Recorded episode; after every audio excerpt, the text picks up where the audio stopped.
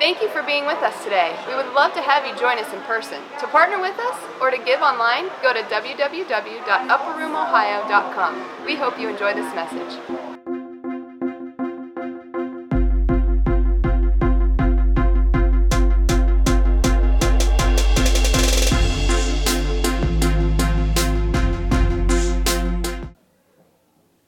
but current revivalist. I'm going to believe our children don't have a junior version of the Holy Spirit. They're just in training how to, how to utilize Him and, and work with Him and, and through Him and in Him and with Him. All right.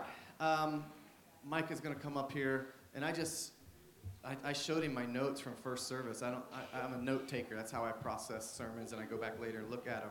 I took so many notes, and uh, I, you know, I don't want to put more pressure on him, but that literally was one of the best messages I've ever heard. So he's going to talk about his story here in every uh, church. He's going to launch that. We've been in a series uh, called Every. We started with every table, went through every house. Now we're launching every church today, and then in February we're going to focus on every community and focusing on outreach. Um, so I just want to share one story. Kris Vallotton had a dream many, many years ago, and this dream, God was get, presenting him an opportunity.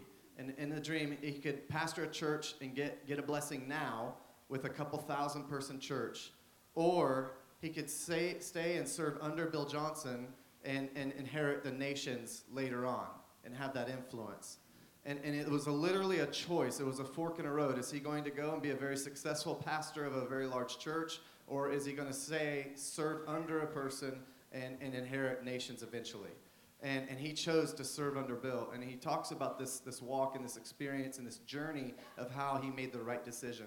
And when he's preaching his message earlier, it just reminded me of that story how, how when you come into a family, and, and I'll just be honest, he's been one of the most submissive leaders, sons, friends that I've had. And uh, he could have went anywhere. He's been asked to speak at mega churches, and, and, but he chose Upper Room because he desired family. And uh, I'm excited for you. But welcome, Micah Level. That almost turned ugly. When you both turn the same way, that's scary. Wow. Can everybody hear me? Yep. Am I on? Okay. Wow.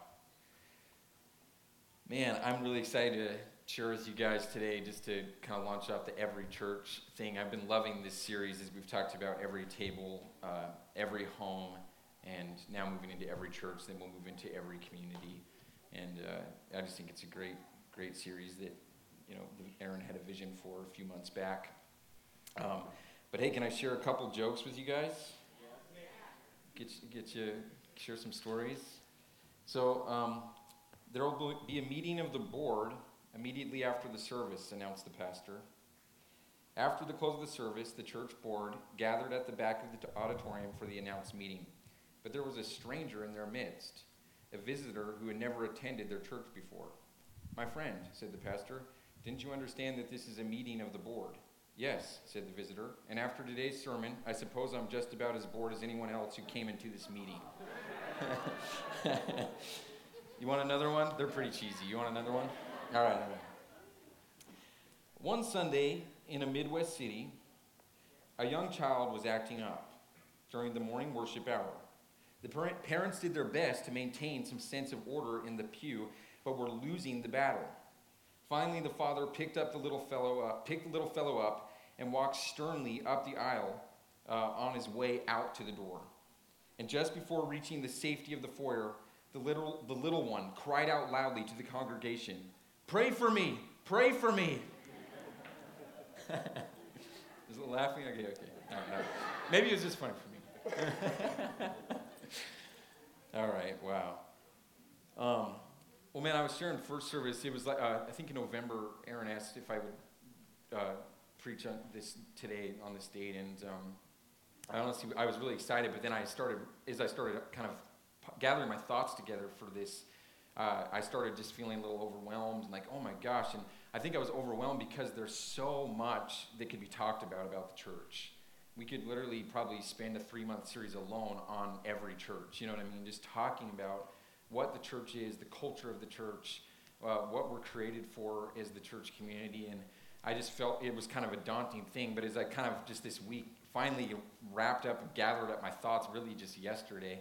I felt like just the Lord helped me land on something that I think will hopefully benefit you guys today. And um, just really on what the culture of the church is. What is the container of the church? What is the the structure of the church is an you know to say or what is the the culture of the church?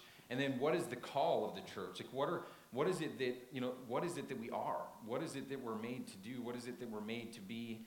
And you know to really start with talking about the church i had to just go to the basic form of what does the word church mean in the greek? And i'm not going to go really theological today and break out all the stuff but i just i had to start right away with you know this word church that's mentioned you know dozens and dozens of times in the new testament what exactly is that word and if you look at that word in the Greek, it's a, it's a simple word, but basically mean it's, it says ekklesia. It's a Greek word, ekklesia, and it's made from two words, which is ek and kaleo. And ek means basically for, and kaleo means called or invited into.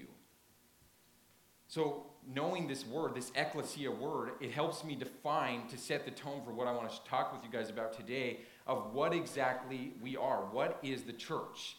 And in simple form, this word ecclesia, this word church that is commonly brought up throughout Scripture, really means that we are called from, invited into. We are the called from and invited into people. This is literally all that we are. This is what the church is. It's, we've been called from the world and invited into the kingdom of God.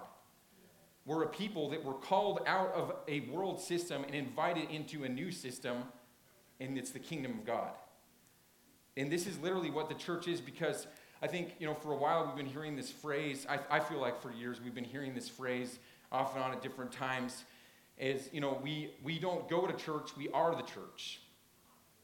And I've kind of, you know, you sometimes maybe you wrestle with that, like, huh? Like, okay, we don't go to church, we are the church, but we do go to church. Like, what? Huh? What's happening? You know? And this gives a perfect example because the church is people, the church is you and me.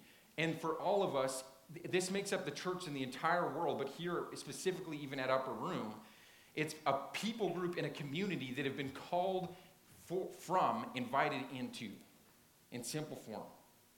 You guys follow me with this? So, this is really what the church is. This is what we are. And I, I've, as I started thinking about this ecclesia, this called from, invited into people, I was trying, I was wrestling through, you know, where can I find a picture or an example? Where, where's, where can I look to find this image of what the church looked like, what this ecclesia looks like? And I honestly had to go all the way back to the beginning. I had to go all the way back to Genesis chapter 1, in the very beginning, when God created mankind. Because if the church is ecclesia, if it's a called out and, and invited into people, I had to go all the way back to the beginning of people, you know? So I turned back to Genesis chapter 1, and in Genesis chapter 1, there's this amazing, it's the amazing account of God creating the world and creating all things. And it gets to this portion where he creates mankind. He's creating man, and he, it says that he, he says, we, will, we make man in our image and after our likeness. Making man after his image and after his likeness. And then he made mankind, male and female. And then it says that he made this statement to them when they were created. He said, Be fruitful and multiply and subdue the earth. Take dominion over the earth. You have authority over everything that lives and everything on the earth. Take dominion, take authority, be fruitful and multiply. And as I was reading this beginning portion of like the creation of man, I found I felt like I saw three things that are happening here in this first account with man interacting and communing and fellowshipping with God. That I feel like are keys of the three things that really, if I could boil down, make up the church.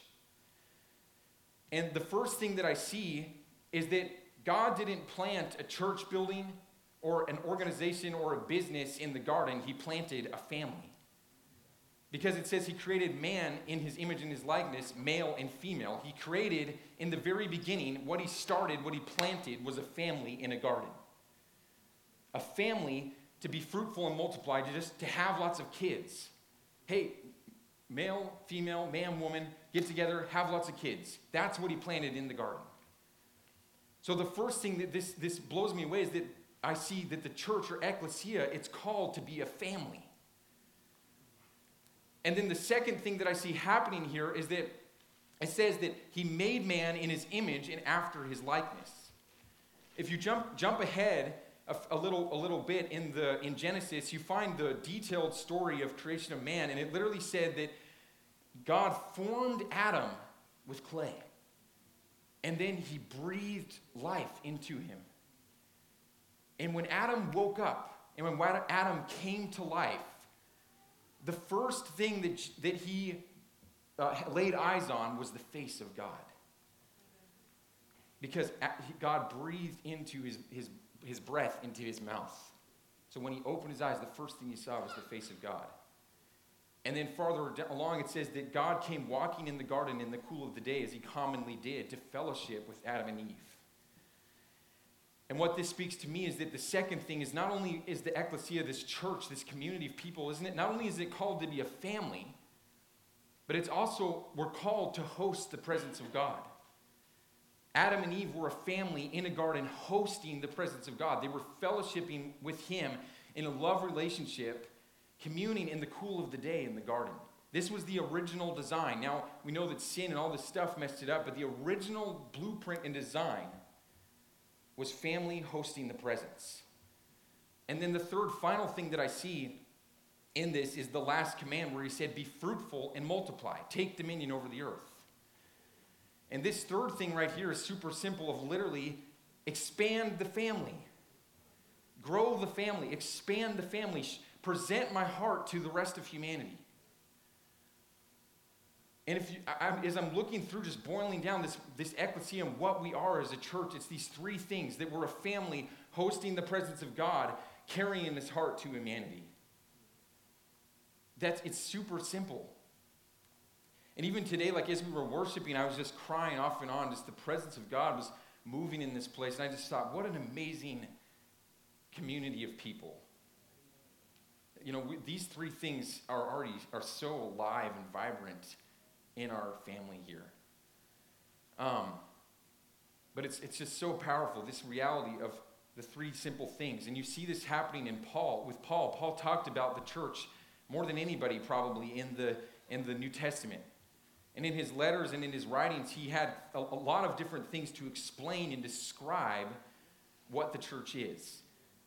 But there were three things that I think he primarily hit on commonly was the first thing that he, he commonly talked about the church is a house. The house of God. The second thing that I, I saw, I see a lot in the New Testament is Paul referred to the church as a bride. And then the third thing that we see commonly Paul talk about is a body. And again, I see these three things is what is residing in a house? A family. So we're the family of God. We are the house of God. The next thing is the bride. What is a bride? A bride is about the hosting the presence of God. Is a bride the biggest dream, goal, love is to, is to host the presence of the bridegroom. To literally just be in a radical love relationship with the bridegroom with no care. Not for the purpose of anything other than just to be in love. And then the third thing we see is the body, which to me, the body, when Paul talked about the body, it was literally to be the hands and feet of Christ on the earth. We're the body of Christ, is the church, as the ecclesia, we're called to literally continue the mission of Jesus. The great commission is to continue the ministry of Jesus. So, as the body, we're his hands and feet now, doing the work that he once did. Amen? So I really want to break out these three things to you guys today, just to really break out what exactly, uh, you know, what it looks like, what these things look like. So family, hosting the presence, carrying his heart to humanity. Another quick example and image I want to give you before I move into these three things is uh, Jesus talked about a wineskin, a wine with new wine, a wine or a wineskin with new wine, and as another image to help maybe break these three things out is the wineskin or the container is the family. The wine is the presence of God. And our mission is to give the world a drink. Wineskin, wine, give the world a drink. There's a lot to go around. um, so I wanted to talk. I want to talk about the first thing here is the first thing here is family. That the church is, is a family. It's not a business, it's not a organization, it's not, you know, all these different things. It could have been so many things, but God chose for the church to be a family. A family with a, an amazing, amazing father. And, like, and, and this is really all that we are. This is what it's all about. And I, you know, I, I want to I want to talk about family, but I want to bring it maybe in a different light than it's typically been brought, because, you know, there's Aaron and Nicole have so greatly not just taught us family, but they've also modeled to us what family looks like in a church community. And, uh, you know, we want to see in our homes, in our own family lives, like God has radically, you know, created this amazing family culture through Aaron and Nicole in our, in our, in our upper room here. So I'm not going to necessarily bring it about the way that we've commonly heard through Aaron and Nicole because that's been so, I feel like, anchored and instilled in us of you know, what family looks like. The church is a family. But one of the things that I really want to talk about is how do you find your family? Like, how do you find your covenant family? How do you find your people? Because, like, the church is a family, but, like, you know, it's not just meant to be a one Sunday morning thing. Because we're a family and because we're an ecclesia and we're a people, it's not, this family thing has to go beyond just once a week showing up, that's not family. Family is every day. You know what I mean? It's nitty gritty. And so, to, uh, for that to really work, it, you have to find your people. You, like, we all have to find our people. We have to find the ones that we're meant to link arms with and run with right here in this room. That, ha- that will translate beyond just Sunday morning because we could show up and just sit in a seat or just fill a seat and be in this environment that's been created, like a table or an atmosphere that's been set of family, but then it doesn't translate into our everyday life with linking arms with other believers. So, this is really important with me of how do you actually find your people right here or out there where it's not just a Sunday morning thing, but it's all of life. And for this, I, I really honestly had to come to the story of Ruth. Ruth chapter 1 was just a perfect, beautiful example to me of what it really looks like to come into family. In Ruth chapter 1, I'll paraphrase it because I'd have to read the whole chapter. But in Luke chapter or in Ruth chapter 1, it talks about this lady named Naomi. And Naomi literally leaves her country, leaves her people, and goes to a foreign land with her husband and eventually and they have kids and while they're in that foreign land, their sons get married to Ruth and a, and a lady named uh, Orpah. Not Oprah, but Orpah. Just, it's kind of a weird name. Um, anyways, um, so these two ladies, and they get married, and they're like, you know, they're doing life, but literally tragedy hits, and they, her, Naomi loses her entire family. Literally, her husband dies, her sons die, and she loses everything. She loses her family, she loses finances, like everything comes toppling down. And Naomi's like, you know, what am I doing here? What am I doing in this foreign land with these foreign gods? I'm just going to go back to my people because I have absolutely nothing. I'm going to go back to my people because there's nobody else left for me here. And when she announces this, Ruth and uh, Orpah are just like distraught and they're crying and they're running along with, with her and they're like, you know, please let us go with you. We don't want to leave you. And, you know, Naomi's like, please just go. I don't have any more sons for you to have husbands. I don't have any money. I have literally nothing that I can offer to you. And why don't you just leave and go back to your people and go back to your gods? And after a while, basically, Orpah decides to leave with tears. She's crying, but she says, you know, okay, I'm leaving. She kisses Naomi and she takes off. But, and Naomi take, keeps walking, but as she's walking, suddenly somebody runs and clings to her legs, clinging to her legs. And she looks and it's Ruth, and Ruth is like just crying, I will not leave you. I will not leave you. And was like, Look, your, your sister in law already left. Why don't you leave too? And Ruth makes this stunning statement that literally, it, it just blows me away. She looks up at Naomi and she says, I will not go. Where you go, I will go. What you say, I will say. Where you die, I will die.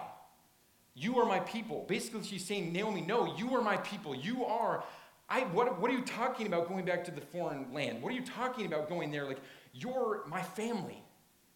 You're all I have.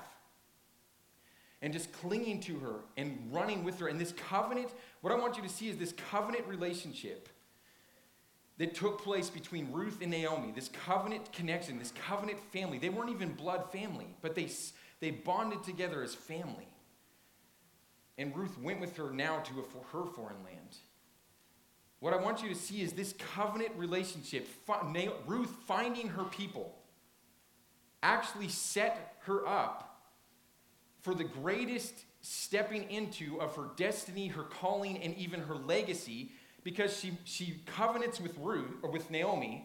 And when she gets there, she meets a man named Boaz and falls in love and gets married to Boaz and is forever, for all of history, as a foreign woman grafted in to the family tree and family line of King David, and in turn, Jesus, the son of David. Come on. All through covenant relationship. When you find your people, you'll find your destiny. When you find your people, you'll find your calling. And this has been totally true for me. Like, this has been true for me, my life. This has been my story, literally all along. I, I was raised in the church. I was raised, uh, I'm a PK, so I've been in the church uh, for a while, but I had a rough patch there and really walked away through my, my teens. So for me, I've, I've now, as I've come back to the Lord, it's been, it's been 10 years just on January 1st that I've been walking with the Lord. And in these last 10 years, like I can tell you literally everything, every big defining moment in my growth in my walk with Jesus, every breakthrough, every every major thing that has happened in my life, even uh, just, I mean, everything and anything you could name, has all come through the context of covenant relationship. It really has. There is not a single thing that I can look back on that didn't happen or trace back to being in relationship with somebody that turned in and led to this and led to that. Everything comes through the people you are with, the people you're in community with. You know, it's been every step of my journey all along from different things and different people along the way that even go beyond, you know, this building. There's covenant relationships and covenant people that are family. I mean, I know with Jamie Van Gelder coming is a covenant brother to Aaron. It's like it's in here, but also out there. It's this weird thing where we find our people that we actually can rub on and do life with. Um, so it's been every step of the way, but this has really been my story, even with coming here. Like coming to Upper Room, like for two years before coming here, prior to coming here, prior, prior to these two years, Meredith and I were on staff at a church. We were a part of a ministry school, and all this stuff. And I think I've shared this story before with you guys, but just a whirlwind happened in, in like a matter of like a few weeks. Everything came tumbling down. I, I got laid off from my job. I lost all my friends. I lost my church community. The ministry that I was a part of completely fell apart. And on top of that, my, we, we just welcomed my daughter, first daughter, into the world. So I'm unemployed, I'm friendless, I'm churchless, and all this stuff and we have this baby daughter. We're like, all right, we're happy with her. Well, you know, we have a daughter to celebrate. Um, um, but anyways, man, in this two-year journey, there was a two-year journey after this thing where everything came tumbling down, and in that time, there, it was this really weird scenario where everything fell apart, but then suddenly started getting all these speaking invites. And I was going around and I was speaking, and I remember a couple times I was I, in these two this two year window. I spoke in this church of like 1,500 to 2,000, and I'm like in the back leading up to, to like we're I'm just meeting the pastor. I was invited from one of the other pastors, and I'm just meeting the senior pastor, and we're in the back, and he I'm literally having this awkward conversation where he's like, "So what church are you part of?" And I'm like, "Well, actually, I don't have a church family." And I'm about to preach on, on the stage to his whole church. And it was just weird stuff happening. So there was all this breakthrough in these things. But it, but it was like for two years, I was just searching and longing together. Meredith and I were searching and longing for family, for somewhere to call home, somewhere that we could call home. And, and honestly, we, we visited tons and tons and tons of churches in the area. We had invites from ton, a lot of pastors to either just come and, you know, hey, we'd love you here. You guys are family to us and or literally just hey can you come be on staff here and do this and do that and and we nothing felt right we turned down lots of offers and lots of things because no, and they're all amazing places i'm still in covenant relationship with a lot of these guys but it just nothing felt uh, like home felt like family And then in December of 2015, I'm up at one of those Naomi people, one of those, you know, I felt I, I, one of those people that I just clung to, like Ruth. You know what I mean? Along my journey, just somebody like a Ruth and Naomi. One of these guys named Vic Kales, he's an amazing guy. He actually helped me through a lot of the pain of all that loss in that two year time. And we're up visiting, literally just hanging out. He's one of my, Naomi's one of my covenant friends. And we're up there literally just visiting for the weekend. I don't know what's going on, what's on the agenda at their church. And we get up there, and lo and behold, guess who are the guest speakers? It's Aaron and Nicole. And I'm telling you, it was like, I can't even necessarily put words to or describe like what happened.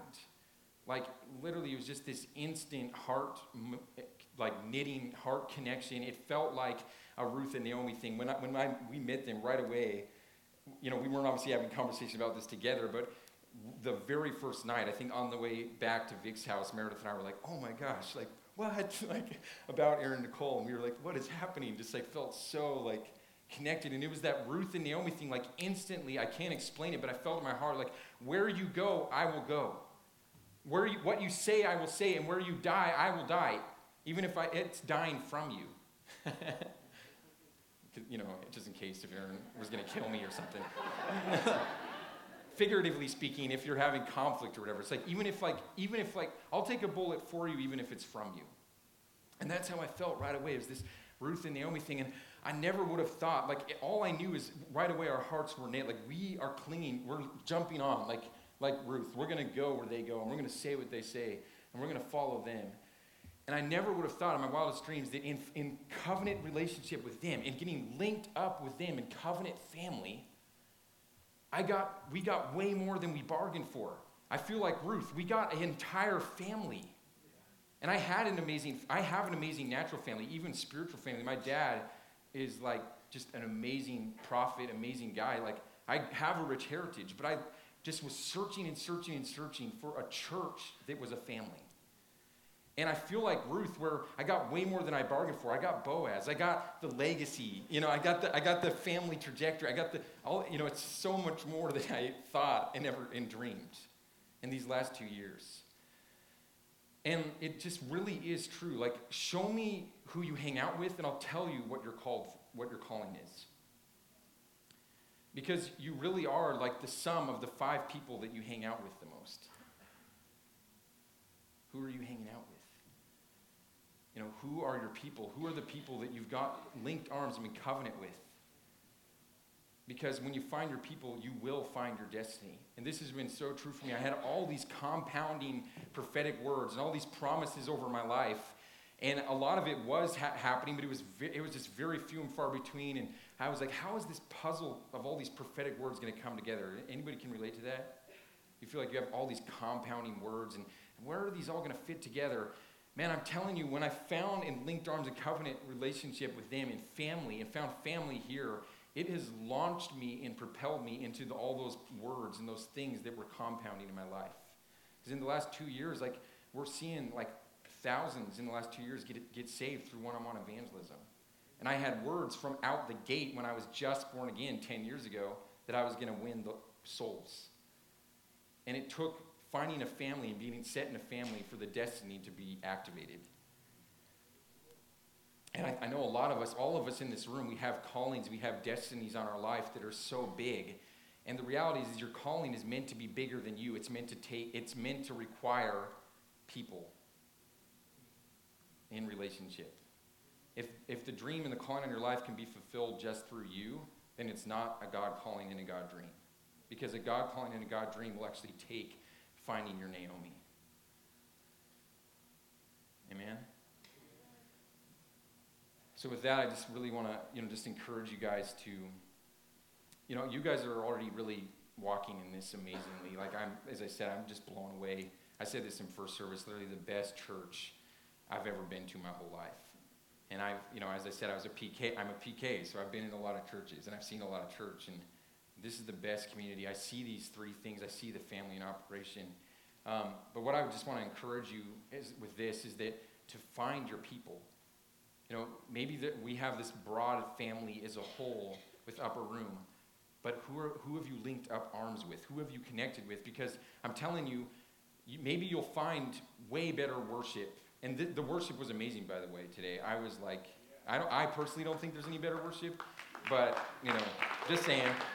But maybe you feel like, you know, I, I think we're pretty good. We're pretty spoiled here. But I'm just saying, like, maybe you think you can, there, you'll find better worship on, online, on YouTube or something. Maybe you'll find better worship online. Maybe, maybe you'll find a better sermon. I'm sure you'll find a better sermon than the one preached today online.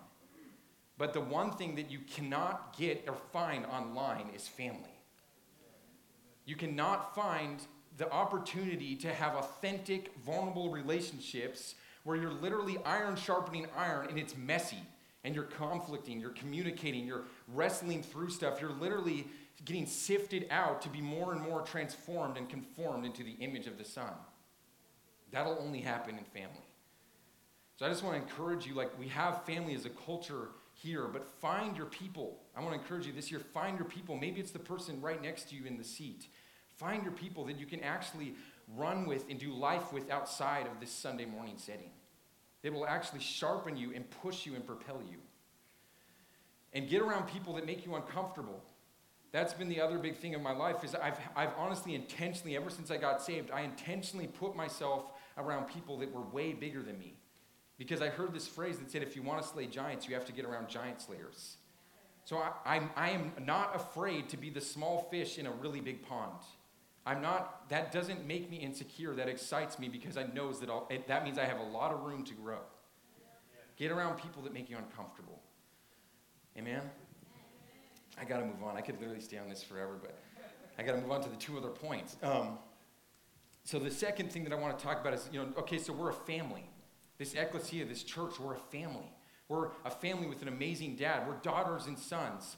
We're not ministers. We're not, you know, this job title, that job title. We're just, we're just daughters and sons with an amazing dad. But then the second thing is not only are we a family, but we're a family hosting the presence of God. Hosting and carrying the presence of God. If you weren't here last week, I'd encourage you to look up on uh, our YouTube and is it Vimeo? of, our, uh, of Aaron's message last week uh, that was really talking about this reality of hosting the presence of God, keeping the main thing the main thing, hosting Him, per, uh, pursuing His presence. And there's a passage in Scripture that, uh, again, I'll reference because there's a, it would be a lot of verses to jump around. Let me fuel up for this. Okay. Exodus 33, 1 and 2, and then 12 through 16 account this amazing story with Moses and God. And basically, what happens in verse 1 and 2 is um, God basically, you know, there's a lot of rebellion and things that are happening with the, uh, the people. And God's basically like, dude, like Mo, like, you go on ahead and you take those people into the promised land, and you know what? I'm going to send an angel with you. I'll send this powerful, mighty fiery angel that'll conquer, help con- you conquer armies and all this stuff. I'll send this angel with you. You go on ahead and you do that thing. And Moses makes this amazing statement in through 12 through 16. He says, God, like, I will not go. I will only say what you say. I will only go where you go. I will only die where you lead us. Like, I'll die where you lead us. I will follow you to death. I'm only going to go where you go. I'm not leaving. I'm not going with that angel. I'm going with you. And God literally, re, in, in, a sense, it was like this, this beautiful relationship exchange. And God's literally like, "You're right, Moses. I'm gonna. I like your plan. I like what you just said. I'm gonna. I want. I'm gonna go with you." And then Moses makes this amazing statement. He says, "Is it not your presence with us that makes us a, a distinct and peculiar people in all the earth? A distinct and peculiar people." And that word right there for distinct and peculiar is really, in some ways, a Hebrew word for that same Greek word of ecclesia, making us a distinct or a called out and invited into people. Is it not your presence being with us? I mean, this is amazing. And this is literally what we were created for. This is what makes us the ecclesia. This is what makes us a called out and invited into people, is that we're not only a family, we're also a family that hosts the very presence of God. And I love this as, as an example. There was one time, um, it's, it's my story, but it also isn't my story. It's my dad, so I'm kind of stealing it or plagiarizing it, whatever you want to call it. Um, But my dad, man, when I was two years old, he said that my dad's always been bivocational. He always was uh, an associate pastor on a pastoral team at churches, but then also always worked full time in business. And uh, so Sundays, he apparently he had a routine. You know, he'd get up early and have some time with the Lord. You know, he has his busy week, but then he'd get up and spend time with the Lord and just preparing for Sunday. And then he had this his thing where he had his company truck, and apparently they didn't have a coffee maker, so he would get in his company truck, drive down to the local gas station, and fill up on a cup of coffee and then come home. And by the time he came home, he would then help my mom get all, all of us ready, and we'd all get ready to go and go to church. And he's shared this story for years. Apparently, when I was about two years old, and my parents, they always called me Sunshine. They always called me uh, because I was the first one to wake up all the time. I have five siblings, and I would be like, I mean, the crack of dawn, I'm waking up and I'd be running in uh, to the kitchen, and my mom and dad are there while they're you know, hanging out before he goes to work every morning. I was just that guy. And they're like, Good morning, sunshine, because they were expecting me to run around that corner. So apparently, this day was no different. I'm two years old and I'm in my onesie or something. I don't know if you can picture it now, but you know. Um, I'm in my onesie and I come running down the hall. And my dad's at the door and he's literally about to leave and get into his company truck. And my mom and dad said that literally I ran up to him at the door and I just lifted my hands up really high. And I just said, With you, Papa. With you, Papa. I kept on saying it, with you, Papa. And my dad was, you know, he was hurried, he was in his routine, and he honestly was a little frazzled and didn't want to take me. Just because he, you know, he's in his mode. And my mom said, you know, Duke, I really think you need to take him. And he's like, oh, all right, all right, I'll take him. And apparently I had never ridden in the company truck. So he gets the car seat out, he puts it in his company truck, and he loads me in. He got in the driver's side, and he looked over, and he said the whole time, the whole drive, from the house to the gas station, I was staring at him, sitting in my chair, like, just staring, and he's just like, driving. He gets to the gas station, he gets me out, takes my hand, goes into the store, and literally, this is not a chain store. This is like a cram packed mom pop gas station, toys, you know, candy, all kinds of stuff a little kid could dream of. And he said the whole time in the store while he was getting his coffee and going to the counter, I was just holding his hand staring up at him, smiling the whole time. And I didn't ask for anything. And he got back out to the truck and he was kind of like, What is going on? He was getting bothered, like almost, he was, something was pulling at his heart. And he loads me in the car again, gets in, and he's about to head back home. He looks over, just staring at him. and, and suddenly the father broke in and spoke to my dad and he said, Duke, he's reflecting something that I want from you. And right in that moment, my dad said he, he raised his hands in the truck and just tears started rolling down his face. He said, God, like, I don't care about the stuff. I don't care about ministry. I don't care about the gifts. I don't care about all the fruit. I, I'm just with you, Papa. With you, Papa. I just want to be with you. And that this is the call for us as the church. We're called to be a family of daughters and sons hosting the presence of a dad where as a collective community we could all just shout together when we gather together on Sunday, with you, Papa, with you, Papa. We just want your presence. We just want to see your face with you. Not for what you'll do, but simply because of who you are.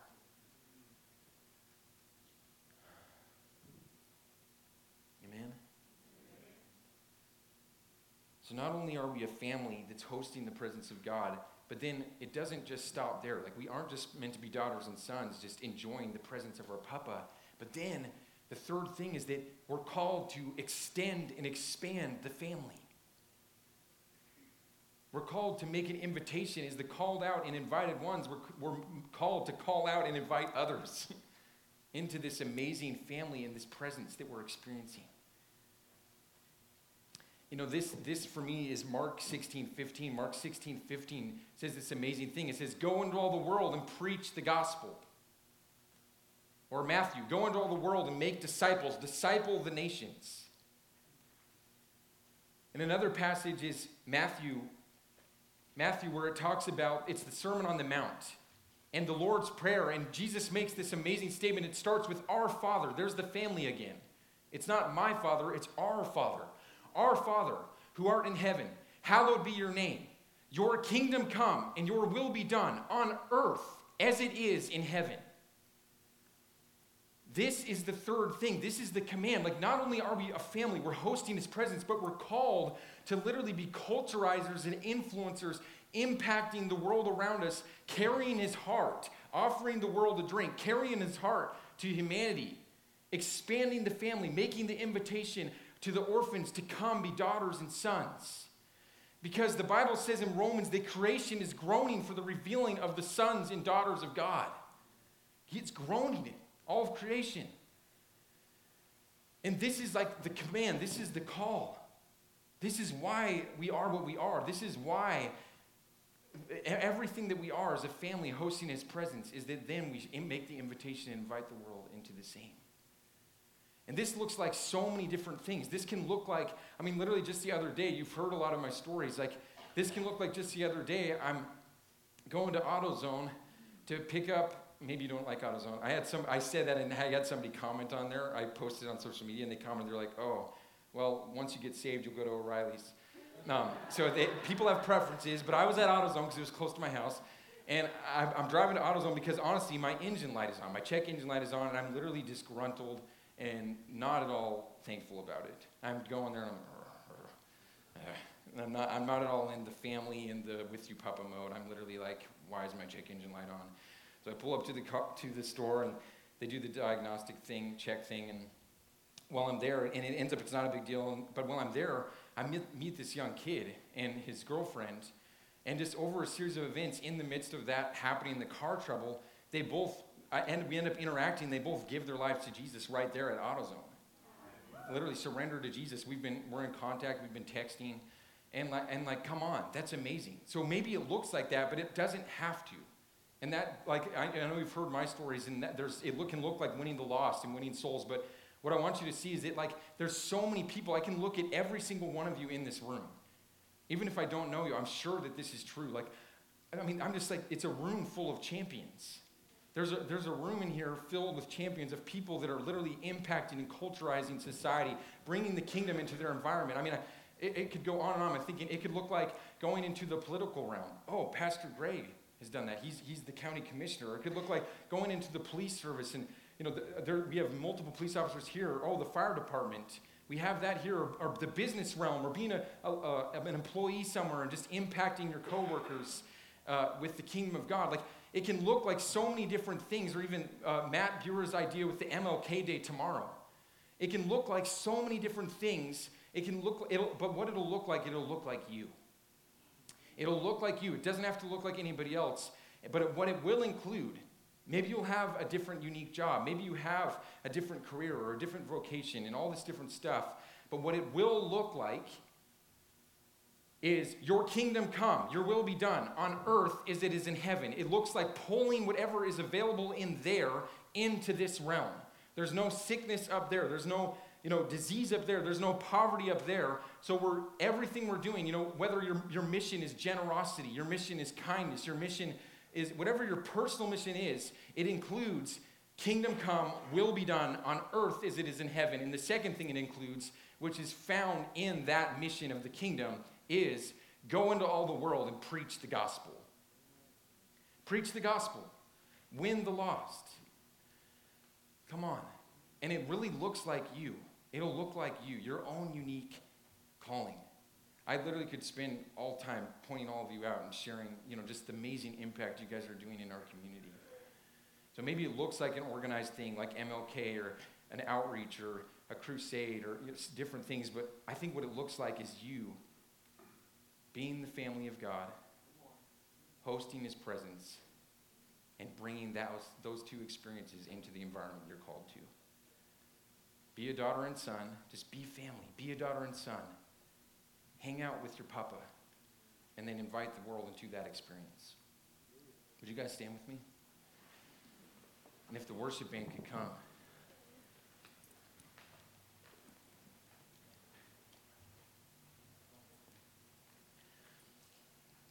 I hope you hear my heart in this that I want really what I'm, ta- what I'm addressing is I'm really, take it as a um, confirmation. and an encouragement for what you're already walking in. Each and every one of you, we're, we're like, we're doing this so well, guys. Like, take it as an encouragement and a confirmation that we're a family and we do that so well. We're hosting this presence, we do that so well. And we're going to carry His heart to humanity. Take it as confirmation, take it as encouragement, but also I want you to take this today as an exhortation to maybe go a little deeper, take it a little farther. You know, maybe to recap, you know, we're a family hosting the presence, carrying his heart to humanity. Maybe the call for you today that is that you would find your people. Maybe God's calling you to find your people. Maybe you've shown up here every Sunday and you feel at home, but like you haven't found your people where you can literally get raw, vulnerable, and authentic with. God, I want to encourage you to find your people this year. Find your people. It could be the person right next to you. Find your people. Find somebody to run with. The second thing is maybe to host the presence of God. And you probably, maybe you've already found your people, but God wants you to go deeper. God wants you to go farther. The second thing is hosting the presence of God. Maybe there's a call in your heart that you would want to, that you want to be more aware, more intentional, more aware of the presence of God in your everyday life. And then the final thing is that I'm going to pray. We're going to pray for these three things now. And the final thing that, that God is addressing is that we would have a greater awareness of the, the orphans around us that, want, that are called and destined to become daughters and sons. We would have that greater awareness in our workplace, at the gas station, at the grocery store, for those that can come into this ecclesia. So I want you to find somebody. It can be the person next to you, or if you see somebody across the room that you're drawn to, I want you to find somebody right now. And we're going to pray for these things together. I want us to pray for one another, to pray for these things. Like, I want this more. I found my people. I want to go deeper with my people. I, I love the presence. I want to go deeper in the presence. I go after and loving humanity. I want to love them more. Just partner up with somebody right now, and we're going to pray.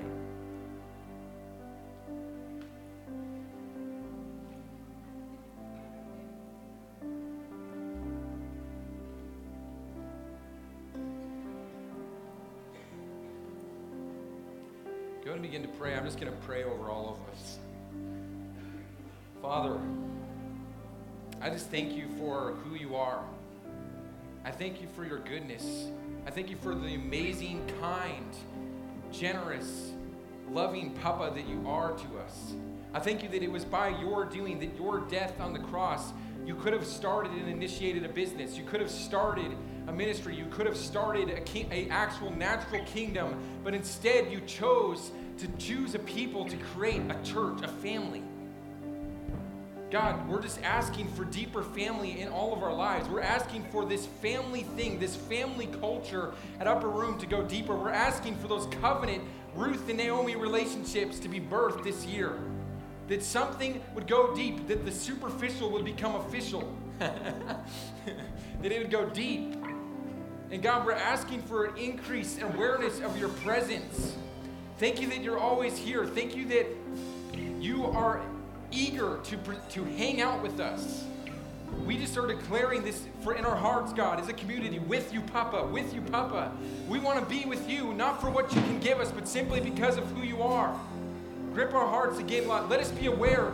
Open our ears, open our eyes to be sensitive and aware of your presence.